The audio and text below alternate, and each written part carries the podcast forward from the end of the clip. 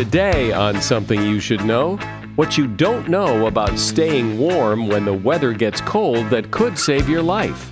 Also, if you fly, there's a lot about commercial air travel you probably don't understand. You know, there's this idea out there that planes fly themselves and the pilots are there just uh, in case something goes wrong and then they, they, they jump in like Captain Sully and save the day. I mean, the idea that an airplane flies itself is like saying that an operating room can perform an organ transplant by itself. Plus, how the annoying people in your life really mess up your brain, and how this self imposed desire to always be productive is actually making you less productive. These unconscious beliefs that we should constantly be productive are getting in the way of our ability to use our leisure time effectively to recharge our batteries and come back to those obligations that do require productivity. All this today on Something You Should Know. Microsoft Teams is helping a bicycle company reinvent the way that they work. We make low maintenance bicycles for everyday riders. Once the pandemic hit, we had nobody coming into the showroom. So we started doing virtual visits via Microsoft Teams. We're able to see two or threefold the amount of customers we used to be able to see. All of a sudden, we could open up our showroom to customers around the world. I really think it's going to set a standard for retail moving forward. Learn more at Microsoft.com/Teams. Something you should know. Fascinating intel, the world's top experts, and practical advice you can use in your life. Today, Something You Should Know with Mike Carruthers. Hi. The weather's starting to cool down in many parts, even here in California. We're having cooler days as we head into winter. And as things cool down, there are some interesting things to keep in mind that will help you not freeze this winter. First of all, you should protect your core. When people lose fingers, toes, and other extremities to frostbite, that is self preservation at work. In order to protect your vital organs in your torso, the body stops sending blood to your extremities. If you keep your torso warm, the body will worry about fingers and toes. Wear a hat. The assumption that you, have probably heard this 70% of a person's body heat escapes through the head that's just not true. Fact is, body heat loss relates to how much skin is exposed, not which part of the body you're exposing. With that said, wearing a hat can definitely keep you warm, because the more skin you cover up, the warmer you will stay. And drink more water. Water is actually very effective for retaining body heat. Simply put, the more water you have in your system, the easier it is to keep warm. And that is something you should know. Whenever you fly on an airplane, you probably sit in your seat and wonder about things like how exactly does this thing fly? And is turbulence really dangerous? Uh, why has air travel become such a hassle? Well, the person to ask those questions to is Patrick Smith. Patrick is an airline pilot and has been for some time. He's a blogger his website is askthepilot.com, and he's the author of a book called Cockpit Confidential Everything You Need to Know About Air Travel. Hi, Patrick. Welcome. Hi, thanks for having me on. So let's start with this. Let's start with what the hell happened to air travel? What what? Because I remember the day. I'm not that old. I remember a day when I don't. You know, I never really looked forward to getting on an airplane, but it, it wasn't the hassle, and you didn't hear the stories. And what what happened? I'm the first one to admit that air travel has become um, an undignified and, in many ways, uncivilized experience. It's it's noisy. It's just generally tedious and uncomfortable, and, and it's all of the things that we know. But you can also make the argument that air travel is in a lot of ways in a golden age right now. I mean, you, you hear often about people referencing this uh, golden age of air travel that existed somewhere in the past, but nobody can really define where it was exactly or what it was. Uh, and in a lot of ways, I think it's a it's a mythical construction, and that you could actually make the argument that the golden age of flying is right now, and and that will sound completely preposterous to people, but let's look at it. Affordability of flying to begin with. Flying has never been less expensive than it is now. The average airfare is about half of what it was 25 years ago, and that's after you factor in all of those ancillary fees that airlines love and people hate. I know people feel nickel and dimed by by the add-ons and fees, but in a lot of ways they they help keep the price down overall by letting certain people pick certain perks that not everybody wants. People don't remember, younger people especially today, how expensive flying used to be. When I was a kid in the, the, the 70s and into the early 80s, I knew a lot of people who had never been on an airplane, and the main reason for that is because their their families couldn't afford to fly. Yeah, I remember and, that. And too. that's Yeah. that's not true anymore. Pretty much everybody can afford to fly most of, or or sometimes. Then let's let's look at safety. Uh, flying has never been safer than it is right now. And uh, you know, you go back to the 60s, the 70s, the 80s. We used to see multiple large-scale air disasters every year around the world, sometimes 10 or more of them every year. And now, if there's one major accident in a year somewhere in the globe, it, it's it's a big story. Flying is far far safer than it used to be. It's far cheaper, and you know, in in some ways, and this will sound crazy, but it's it's also more comfortable. And what do I mean by that? Well, first, if you can afford to fly in first or business class, the premium cabins on today's jetliners are more luxurious than than they've ever been.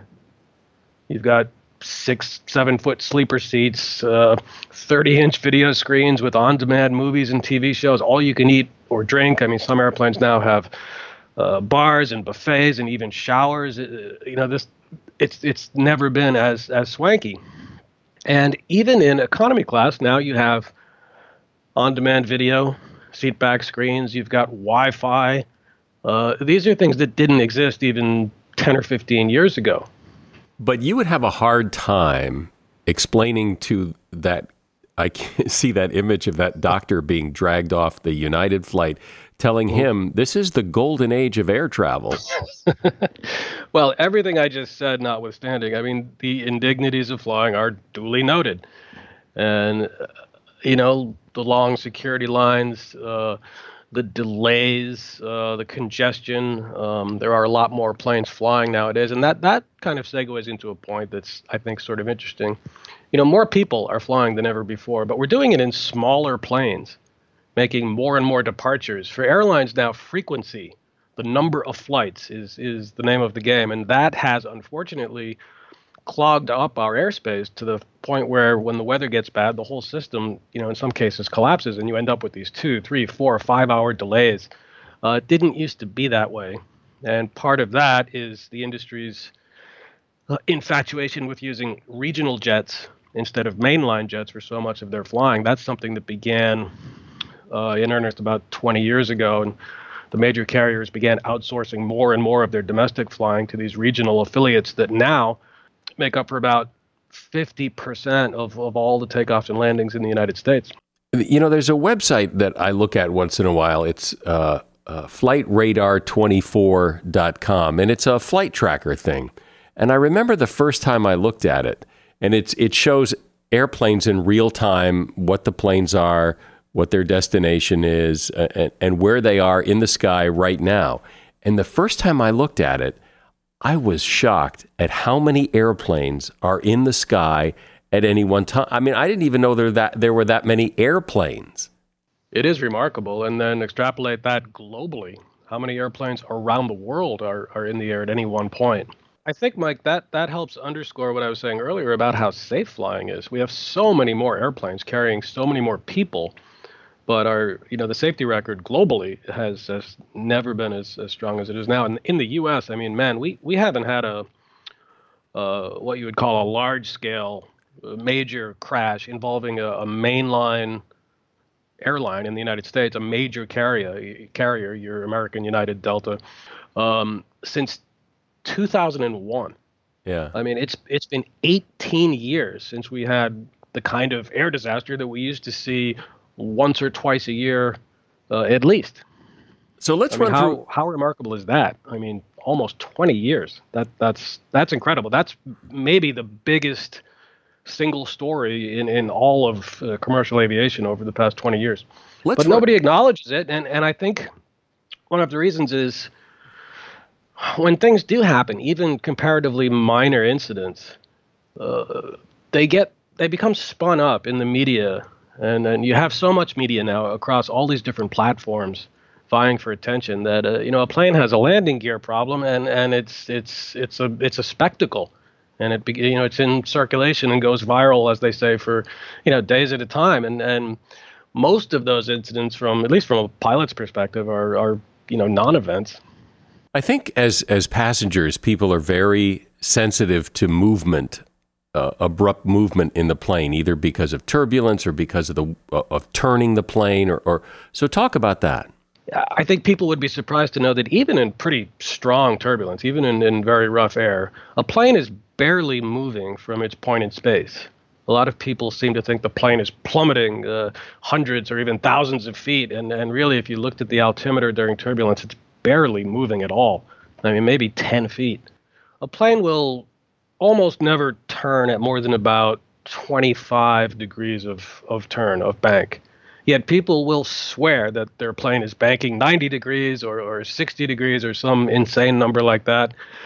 I'd love to bring you into a simulator or in a an aerobatic airplane and show you what those numbers would really feel like. Um, a very steep climb in a in a jetliner is about 20 degrees nose up, and a descent is usually uh, somewhere in the order of two degrees or maybe five degrees at most nose down. And people hear that and they say, "No way! That that there's no way that's true." I know my plane was going 45 degrees nose down towards the ground. It wasn't. It just wasn't. And I wish I could take you into a plane and show you that, but uh, for the time being, try to take my word for it. I'm speaking with airline pilot Patrick Smith from AskThePilot.com. He is also author of the book Cockpit Confidential Everything You Need to Know About Air Travel. As the Something You Should Know podcast grows and we're looking to expand and hire new people, it's become really clear that the right hire makes all the difference. That's why it's so important to find the right person. But where? You could try posting on job boards, but can you really be sure the right person sees your job? Instead, find the person who will really help your business grow with LinkedIn. When you hear that, doesn't that just make sense? I mean, that's where the smart people in your industry go LinkedIn.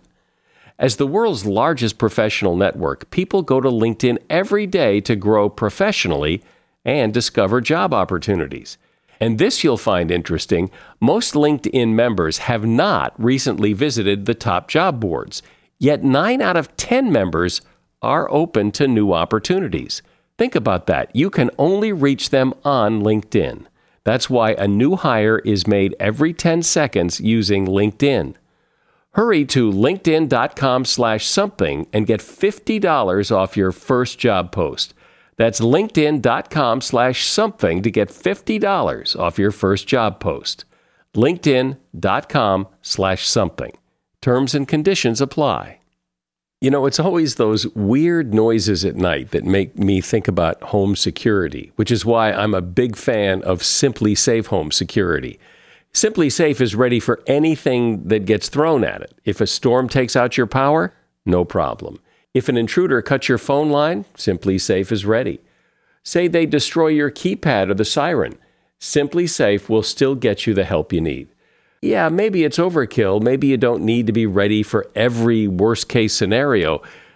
But that's what makes SimpliSafe Home Security System so great. It's always ready no matter what. SimpliSafe could cost an arm and a leg, but it doesn't. Instead, they only charge you what's fair 24 7 professional security monitoring for just $14.99 a month. And there are no contracts and no hidden fees. I recommend SimpliSafe to everyone I know, and I suggest you check out SimpliSafe. so when you hear those funny creaks and noises in the middle of the night, you don't need to worry. Go to simplisafe.com slash something today. That's simplisafe.com slash something to protect your home and family. simplisafe.com slash something. And I've put that link in the show notes. So, Patrick, here's something I've always wondered about. So, because I see this in the movies a lot. So, so, say I'm a passenger on the plane and you're the pilot and there's a co pilot and you've all eaten the bad fish and you're all dead now. and I have to fly the plane. I'm the only qualified person to fly the plane. Could someone talk me through it, like in the movies, and I could land the plane, or would I crash and kill everybody? You would crash it. There's zero chance of you getting the plane on the ground.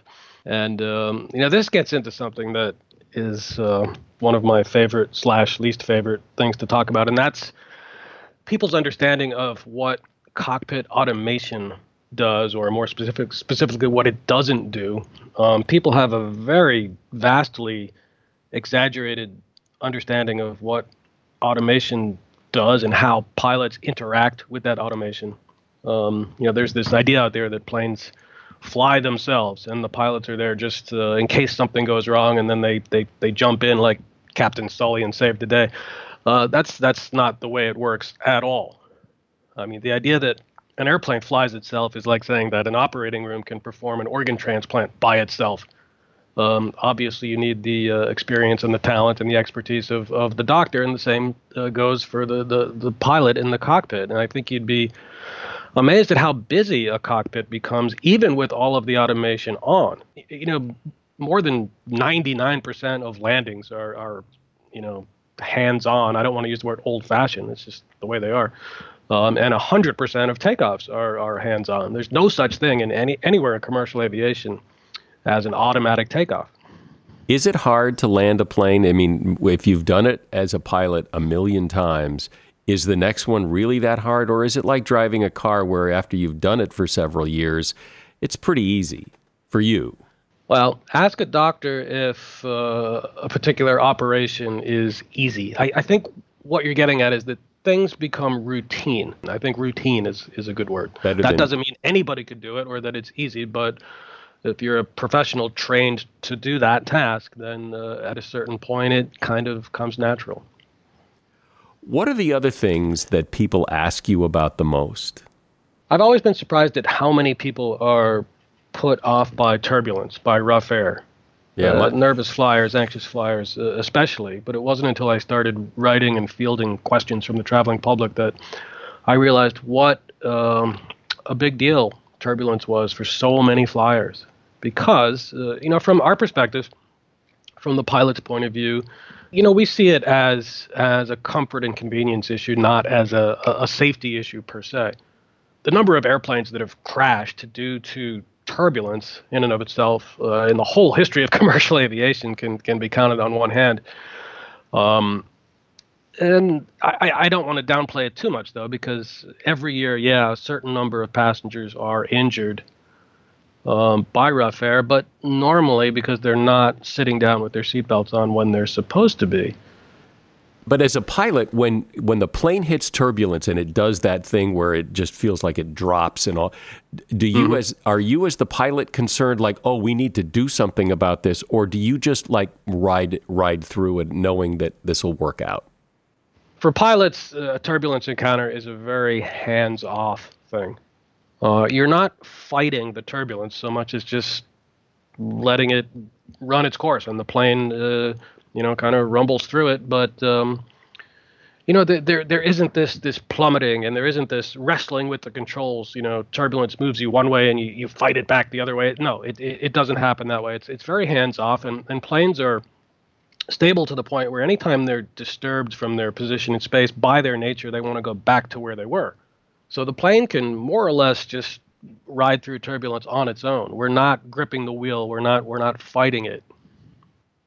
I remember hearing that uh, uh, this came as a somewhat as a surprise to me that it takes longer now to fly, uh, let's say coast to coast, because the airplanes have been slowed down by policy in order to save fuel. The the typical jetliner actually flies a little bit slower than uh, was the case uh, 40 or 50 years ago, believe it or not. But that's in the name of efficiency. Um, just the planes are designed to fly more efficiently and use use less fuel. But normally, if you're if you're slowed down flying cross country, it's because of air traffic constraints. There are just so many planes and traveling at slightly different speeds. So if you're behind one airplane that's at such and such a speed, you may have to slow down slightly um, to preserve the the choreography of, of you know which planes are on which routes. Uh, sometimes there's flexibility, but sometimes air traffic control just assigns you a speed because that that's all they can do because of the volume of planes. Oh, so, so air traffic control tells you how fast or slow to fly. Sometimes, yes. And how much pressure is is put on pilots to to get off, get out of that gate on time and land that plane on time? Well, it's not pilots specifically. It's um, it's the whole team. It's it's the gate staff and the flight attendants and the pilots and the ground crew.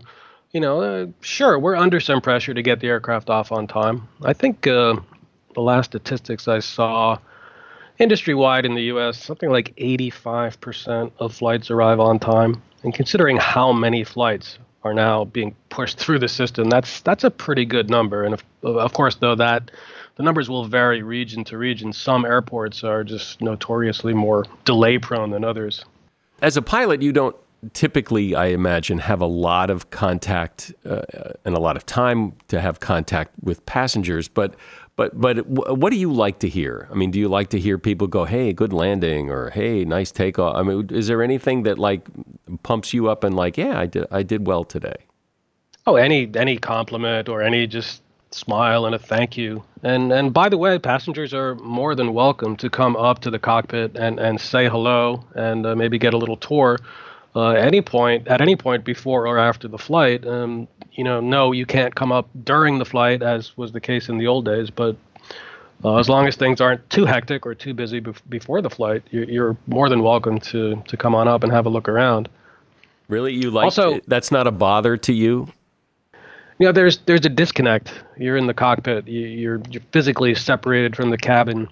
Uh, so to to have that interaction uh, in a lot of cases just just feels nice.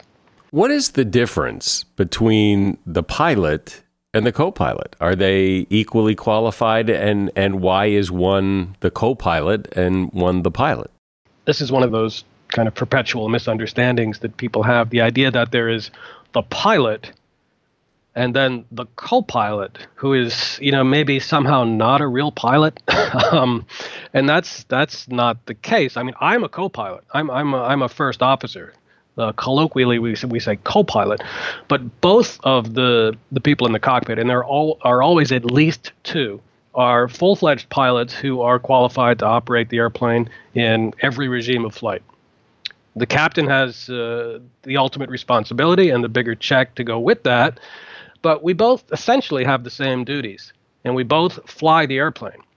If you're, say, flying from New York to Chicago to Los Angeles, the one pilot will be the hands-on control pilot for the, the first leg, and then the other pilot will be the hands-on control pilot for the, the, the second leg, performing the takeoff and the landing. The co-pilots take off and land airplanes all the time.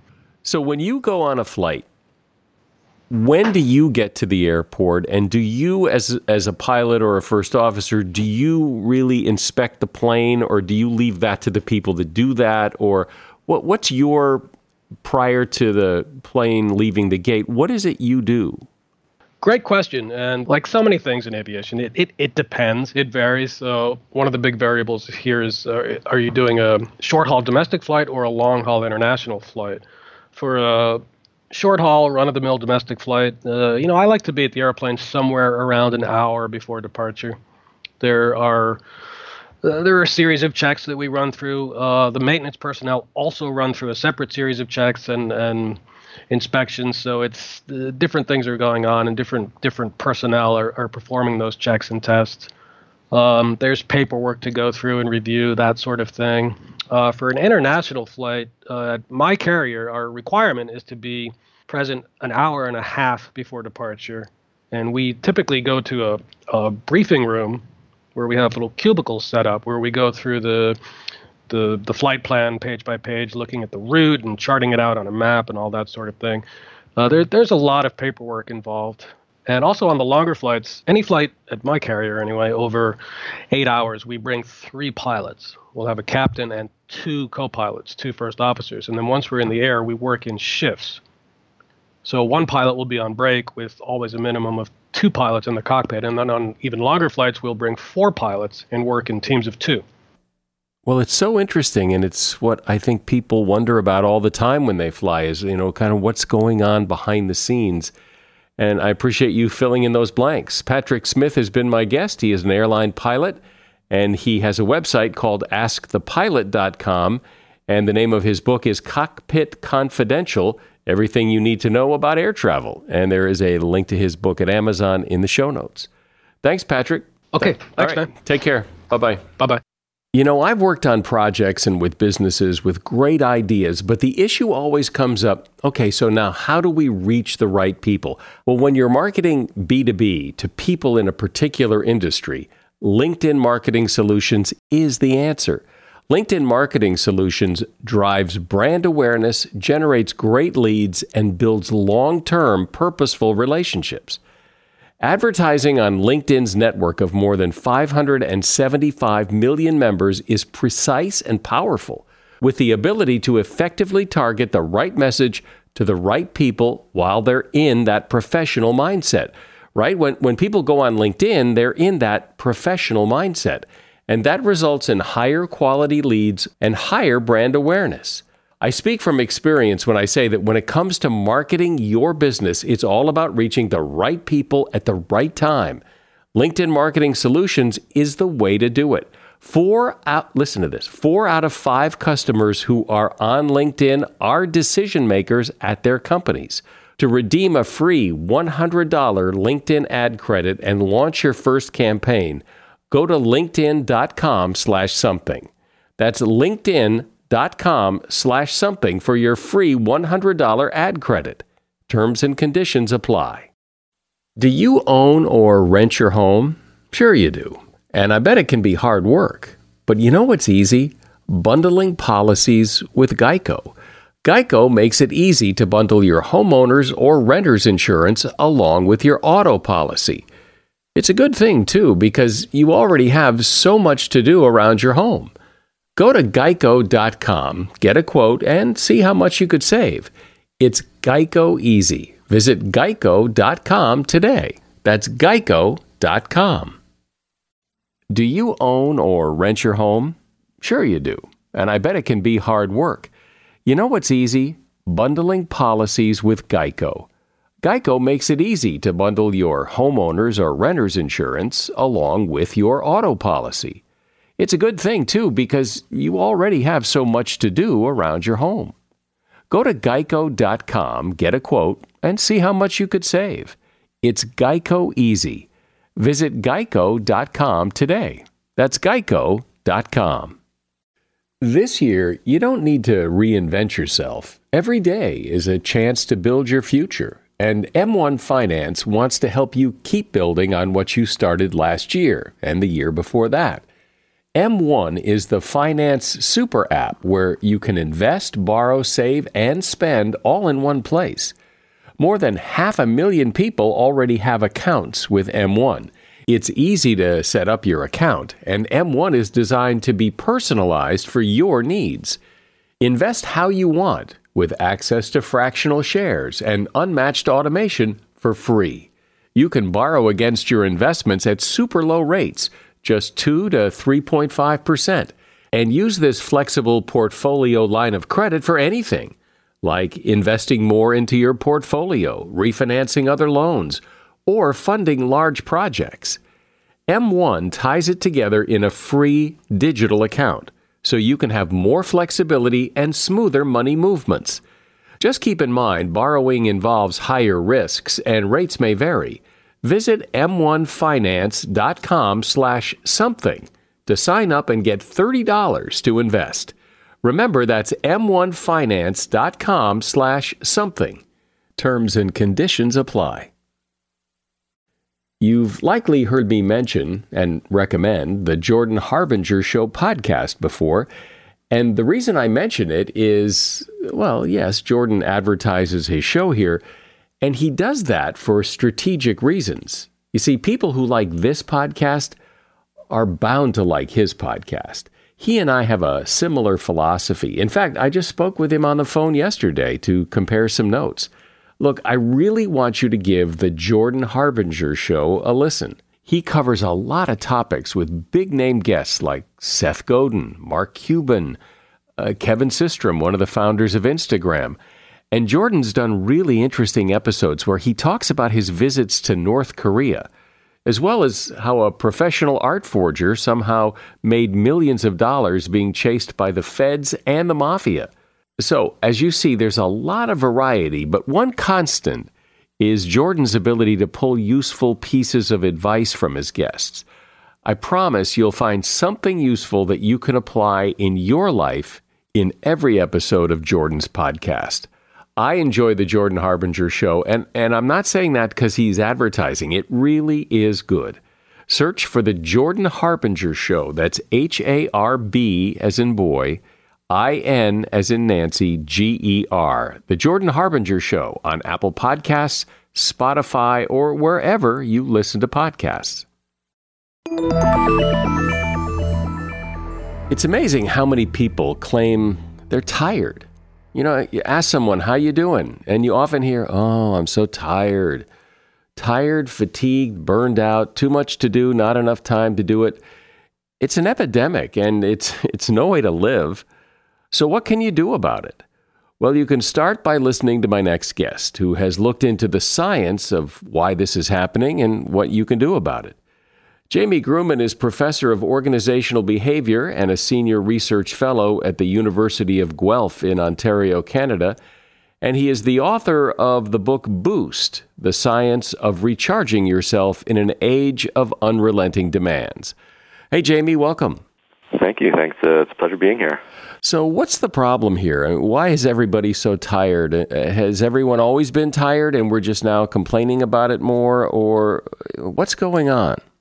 Well, I think the problem is, you know, if you just ask people, you know, if they're tired, they say, yeah, uh, you know, there's uh, research out of the states that suggests that uh, on any given day, about 40% of people say they're tired, and 42% of those people say that it compromises their job performance. So it's a big problem. And if you go around the globe and look at the, the research that's been done, you know, internationally, you find the same things. So, you know, numbers ranging from, you know, lows of, say, 10% up to 30 or 40%, as I said.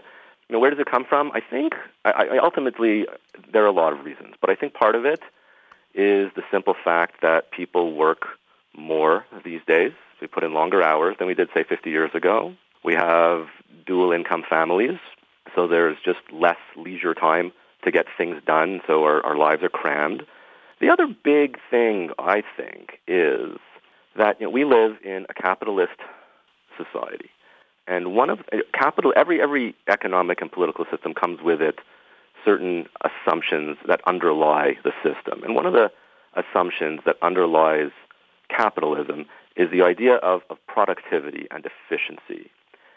And to be sure, when you're working or, or engaged in whatever uh, productive activity you're engaged in, you want to be productive. You want to be efficient. You want to get it done as well, as effectively, and, and as quickly as you can be productive. But what happens is, I think, this idea of productivity and efficiency gets under our skin. It gets into our bones. And so we find ourselves in moments of leisure in the evenings or on the weekends or on our vacations. And if we're not being productive, we feel bad. We feel guilty. I mean, I know I can tons of people who, if they're you know not doing something productive, whether shopping or doing laundry, they're sitting around enjoying themselves, and they they'll say, "I feel so guilty. I should be doing something." Oh, I think that that applies to everybody. At some point, I think everybody feels that way. I know I felt that way plenty of times when I, especially when there is something that you know you probably need to do, and yeah, it could probably wait, but but you know it's it's undone, and it just hangs there. So that's a, that's actually a psychological phenomenon uh, that's been studied for decades uh, if you haven't finished something, it stays in your head, and you feel bad that you're not doing it. And but that's therein lies the rub. That's the problem. The problem is that we feel guilty and, and we feel that there's something wrong. What we need to do is get over that and recognize that the, these unconscious, they really are unconscious beliefs that we should constantly be productive are getting in the way of our, of our ability to use our leisure time effectively to recharge our batteries and come back to those obligations that do require productivity, being more productive. The issue, though, I think, is that for many people, even if this has become their life, where they're tired and stressed out and exhausted all the time, it becomes their normal. And yeah, it's not great, but it's not so painful that there's a big urge to change. You just muddle through. I think you're absolutely right. I think oftentimes what happens is people don't change until they hit a brick wall. You know, when does the drunk realize he has a drinking problem? When he wakes up in the gutter and his family's left him. But that's really unfortunate, isn't it? Right? We we want to. Um, it, it's better to you know take a step back, take a deep breath, and take a look at the life we're living and consider, is this the life I want? Is, is it my objective to get to my 85th birthday and think, wow, look how productive I was? I don't think most people would be proud of that. They may be happy with their accomplishments, but I think there's a lot more to life than just working as much as you can. And I think the beauty of being alive uh, comes from making the most of the time we have, and making the most of that time requires taking the time to decompress, recharge your batteries, and get back to your best. I'll take issue with a little of that just because we've talked about this before. There are some people who derive a great deal of joy and rejuvenation from their work, and to tell them they need to go be idle and do something else I think is wrong because that's where they get their boost. That's where they get their energy. They love what they do and they're happy to do it. I had this come up a couple of years ago. I was doing a talk on this topic for a group of lawyers. And uh, one of the lawyers put his hand up and said the same thing, I really love what I do. Uh, I get energy from it. Isn't it better for me to work all weekend and not do what you're telling me, which is, you know, find, you know, intentionally find some, some leisure time uh, isn't it better for me to just keep working? And I said, this won't surprise you, no. Now, here's where research becomes valuable, because instead of just having a, you know, a, a contest of wills or just a, a, debate of ideas, we can look at the, what the evidence suggests. And there's two studies, actually. So for, the first is, one study looked at people who were high and low in terms of how engaged they were at work. And what they found was that the people who were more engaged actually ended up benefiting more from you know, transforming their downtime into uptime. So they benefited even more from making sure that they used their leisure time effectively than the people who weren't engaged. So because when you're engaged and you love what you do, you are using so many, so much more resources, right? That's exactly what engagement is, right? You're bringing your full self to your role. You're fully engaged by it. All of your neurons are firing you're focused, you're energetic, and you're going to get tired. And so it's those people in particular who benefit even more from finding some leisure time than people who are less engaged. Now, this does not mean that you have to restrict yourself. You know, from Friday evening to Monday morning, you cannot do anything. If you enjoy your work, you know, if, if this is what's going to make you happy, I would say find a little bit of time to do a little bit of it. But if you want to be good at what you do, again, the research is very clear on this, that if you take some time to replenish yourself, you're going to come back to your obligations more effective. So if you love what you do and you want to be good, you want to take some time. The other study uh, on this topic looked at workaholics, and the same pattern was found. The people who were higher in workaholism benefited even more from enjoying high-quality leisure time than people who are not workaholics. Again, because those resources get depleted by the workaholism, and you need to replenish it. You said a few minutes ago that, you know, ask yourself, is this the life you really want? And I think some people would say, well, may, maybe not, but this is the life I have. And right. so I've got to do what I've got to do. And, and, when talking about that thing that you know has to be done and you're not doing it and you feel guilty, well, maybe you should just go do it. Right. Yes. The challenge, I think, is that that becomes a habit. They find themselves in a life that they don't particularly like. They feel drained and depleted. They don't feel happy and fulfilled. And they just say to themselves, well, this is it. This is my life. There's nothing I can do. That mindset makes me sad because there's usually something you can do. Not always. Sometimes you're stuck. But I think most of the, usually when I speak with people about this sort of thing, and they say there's nothing they can do. Or often, more frequently, what happens is people say to me, well, I just don't have any leisure time. And I, I say to them that that's not true. You do. I know you feel proud to say that you don't have any because it makes you feel very productive. And in the world we live in, that's sort of a sign of pride to say you have none. But it's not true. You do have some. You're just not using it, and you don't like to admit that you have it. And it's the same thing with the life. Yes, sometimes you just have to get stuff done. Absolutely. I mean, there are times I'll go through periods where I'll work, you know, 80 hours a week for months on end. But I really look forward to when that's over. And it's because it's when it's over and I can go back to having a slightly more balanced life that I feel better.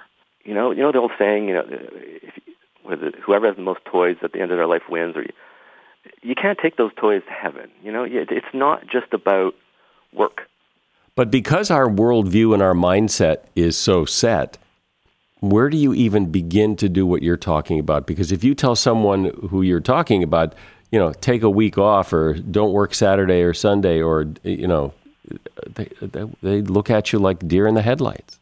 I guess the first place I begin is I say, what kind of life do you want? So let's take a hypothetical person. Work with me on this. So let's take a hypothetical. What kind of what kind of life do you want? What, give me an answer. What what might they say to me? I want a life that is what? Well, I don't know. Um, well, see that I think that's part of the problem too. Is I don't know that they know what they want. They, maybe they don't want this, but that doesn't mean they do know what they want. Uh, but there, so that's an issue. I mean, who was it who said? The, I think it was Plato or Aristotle. The unexamined life is not worth living. You know, if you consider the fact, you know, if you're lucky, you get 80, 90, 100 years here. And as far as we know, we never come back. So we've got this opportunity to make the most of our time here. We want to, if someone says, this is my life, this is what I do, I, I would say to them, okay, take a minute. Take a minute or take a day or take a week or take whatever time you need. Now think to yourself, what do I want? In the time that I have remaining, what do I want to make of this time? And is there a way that you can start to make that happen? Yeah, but, but I think a lot of people would say, but I don't know what that means. What do I do? Okay, so if I'm going to do what you're saying uh, starting this Saturday, instead of getting up and going to work like I normally do, what am I going to do? I, I don't have I don't play sports. I don't. I, what do I do? Okay, so first thing I would say is think back over your life to those moments where you felt most fulfilled, the moments where you felt full of joy. Let's start there, just to start to get a baseline of the sorts of activities that fulfill you. So start with that. Start with thinking about you know, activities you've done that really made you feel fantastic. And now start looking for themes. What sort of, what sort of activities were those? What was the what was the emotion? What was the maybe you felt very accomplished. Maybe you felt really overjoyed. Maybe you felt like you were giving back.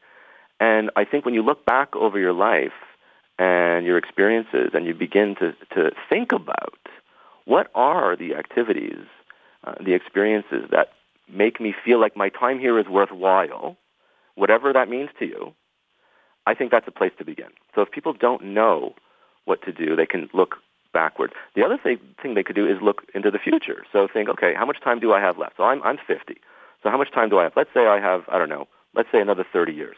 In the time remaining, if I'm starting from scratch, what do I want to do by the time I'm no longer here? And so instead of looking backwards now, I'm looking forwards. And again, I just sort of brainstorm creatively.